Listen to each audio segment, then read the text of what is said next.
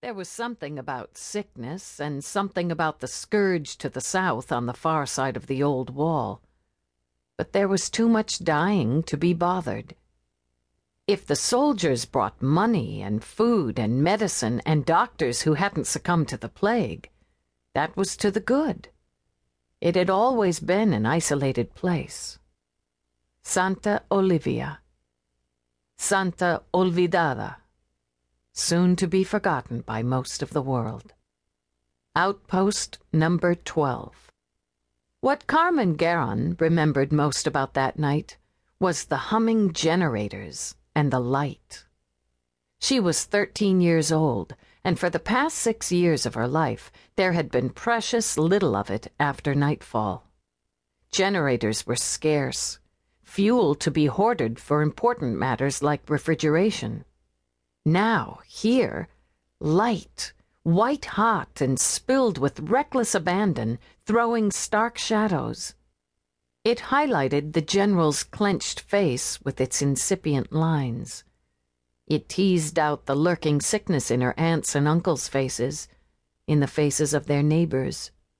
It lit up her cousin Inez's nubile features and her own. And the soldiers. The American soldiers looked so strong and hale.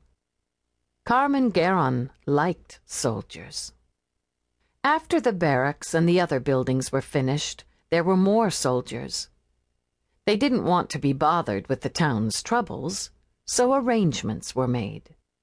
With the Army's blessing, Dan Garza declared himself in charge, and his men took care of security. They swaggered through the dusty streets, deferring to no one who wasn't in uniform. They weren't allowed to carry guns no one in Outpost except soldiers were, but they carried lengths of metal pipe and weren't afraid to crack heads if they felt like it. People muttered, but what could you do? As long as they kept the peace, the general didn't care. Old Hector Salamanca, who owned a good chunk of real estate in town, made arrangements too. He was a shrewd old fucker too scrawny and stubborn for the plague to take. His arrangements were made with the chief warrant officer and involved liquor and food and generators and kerosene. His businesses thrived. Bodegas turned to bars and brothels, and people could buy what they needed in his shops. As long as it kept the peace and kept the soldiers happy, the general didn't care.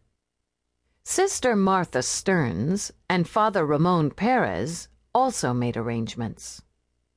She was a diminutive blonde woman with an intense gaze and a sense of purpose that owed nothing to divine calling.